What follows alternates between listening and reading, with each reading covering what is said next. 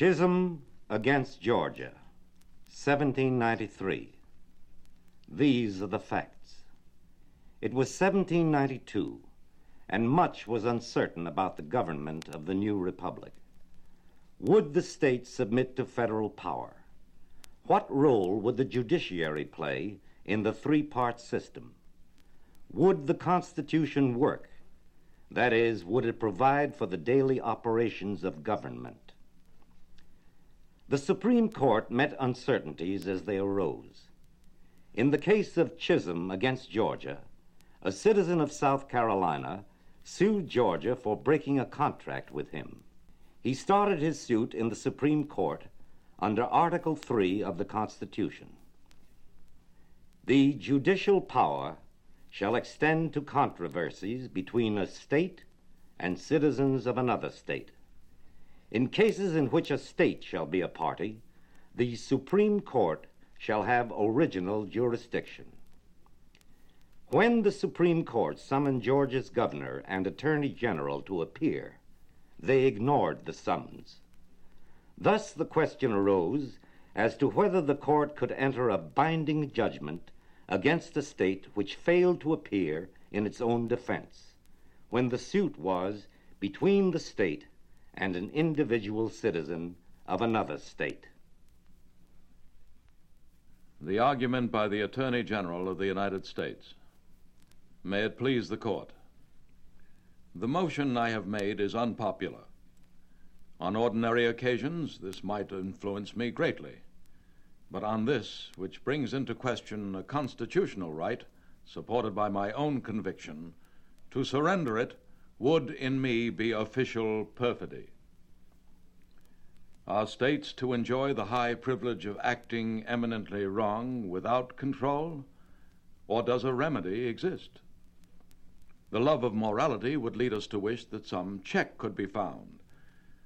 I hold it, therefore, to be no degradation of sovereignty in the states to submit to the supreme judiciary of the United States. Still, we may be pressed with the final question What if the state is resolved to oppose the execution? This would be an awful question indeed. He, to whose lot it should fall to solve it, would be impelled to invoke the God of wisdom to illuminate his decision. I will not believe that he would recall the tremendous examples of vengeance which in past days have been inflicted by those who claim against those who violate authority. Scenes like these are too full of horror not to agitate, not to rack the imagination. But at least we must settle on this result. There are many duties, precisely defined, which the states must perform. Let the remedy which is to be administered, if these should be disobeyed, be the remedy on the occasion which we contemplate. But after all, although no mode of execution should be invented, why shall not the court proceed to judgment?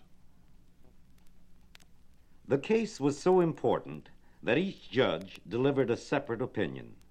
In the end, four out of five judges voted to enter judgment against Georgia and one dissented. Though the judges' opinions cover many of the same issues, the great difference in tone and in what each judge thought important is an interesting revelation of how the Supreme Court reaches a decision. We can be sure the process is very much the same today. The opinion of the court by Mr. Justice Blair. The Constitution of the United States is the only fountain from which I shall draw, the only authority to which I shall appeal. Whatever be the true language of that, it is obligatory upon every member of the Union, for no state could have become a member but by the adoption of it by the people of that state. What then do we find there requiring the submission of individual states to the judicial authority of the United States? This is expressly extended to controversies between a state and citizens of another state. Is then the case before us one of that description? Undoubtedly it is. Our Constitution most certainly contemplates the maintaining of jurisdiction against a state as defendant. This is unequivocally asserted when the judicial power of the United States is extended to controversies between two or more states. For there, a state must of necessity be a defendant. It seems to me that if this court should refuse to hold jurisdiction of a case where a state is defendant, it would renounce part of the authority conferred by the Constitution. A concurring opinion by Mr. Justice Wilson. This is a case of uncommon magnitude. One of the parties is a state, certainly respectable, claiming to be sovereign. The question to be determined is whether this state, so respectable and whose claims soar so high, is amenable to the jurisdiction of the Supreme Court of the United States. The question may ultimately be resolved into this Do the people of the United States form a nation? A state, like a merchant, makes a contract. A dishonest state, like a dishonest merchant, willfully refuses to discharge it. The latter is amenable to a court of justice. Shall the former, when summoned to answer the fair demands of its creditors, be permitted, Proteus like, to assume a new appearance and insult him in justice by declaring, I am a sovereign state? Surely not. As a citizen, I know the government of that state to be Republican, and my short definition of such a government is one constructed on this principle that the supreme power resides in the body of the people.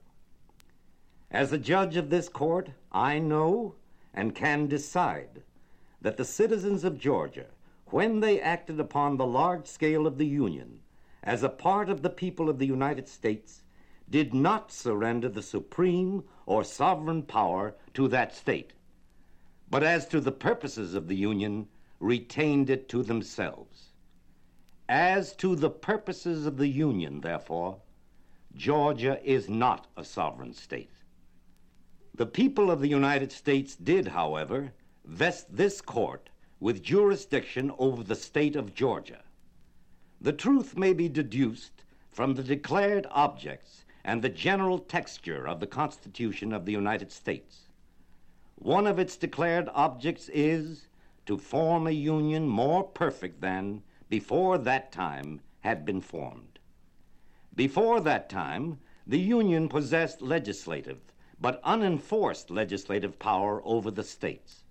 Nothing could be more natural than to intend that this legislative power should be enforced by powers executive and judicial.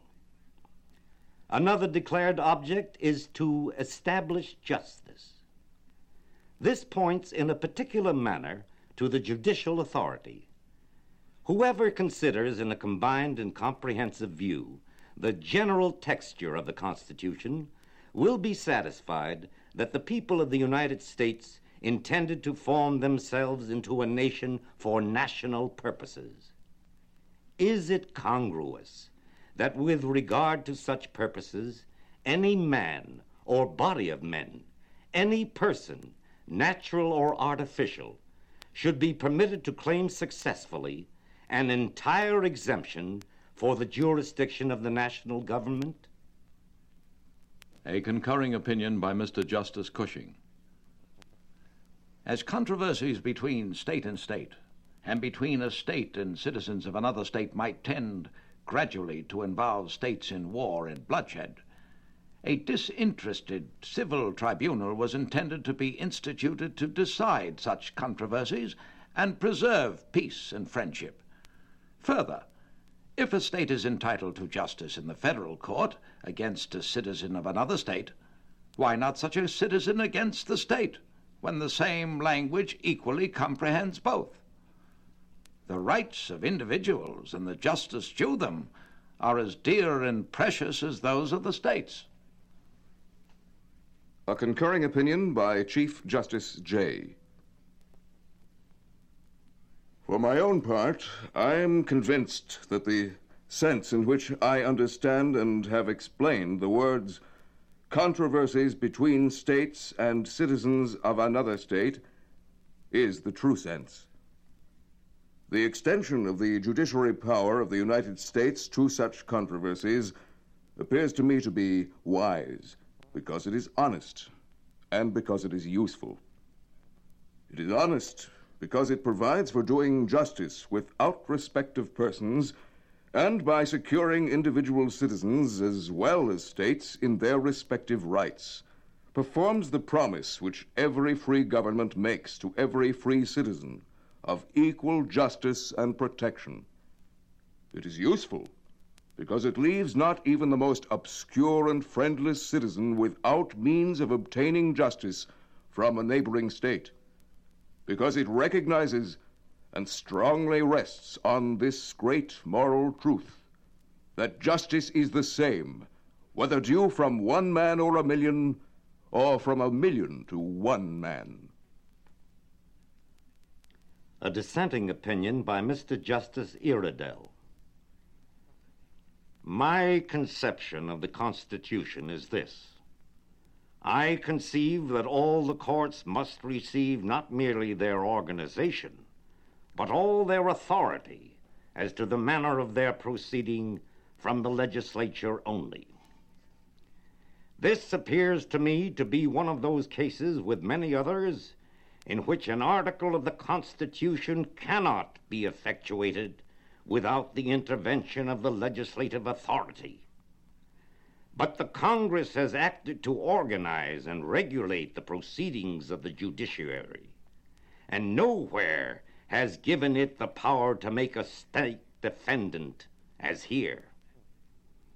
From this it is plain that the legislature did not choose to leave to our discretion the path of justice, but has prescribed one of its own. In doing so, it has, I think, wisely referred us to principles and usages of law already well known, and by their precision, calculated to guard against that innovating spirit of courts of justice. By what principles would we decide a case such as this? I know of none such which can affect this case, but those that are derived from what is properly termed the common law.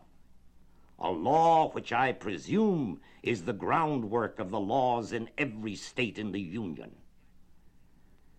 Blackstone, in the first volume of his commentaries, speaking of demands upon the king, states the general remedy thus If any person has, in point of property, a just demand upon the king, he must petition him in his court of chancery, where his chancellor will administer right as a matter of grace, though not upon compulsion.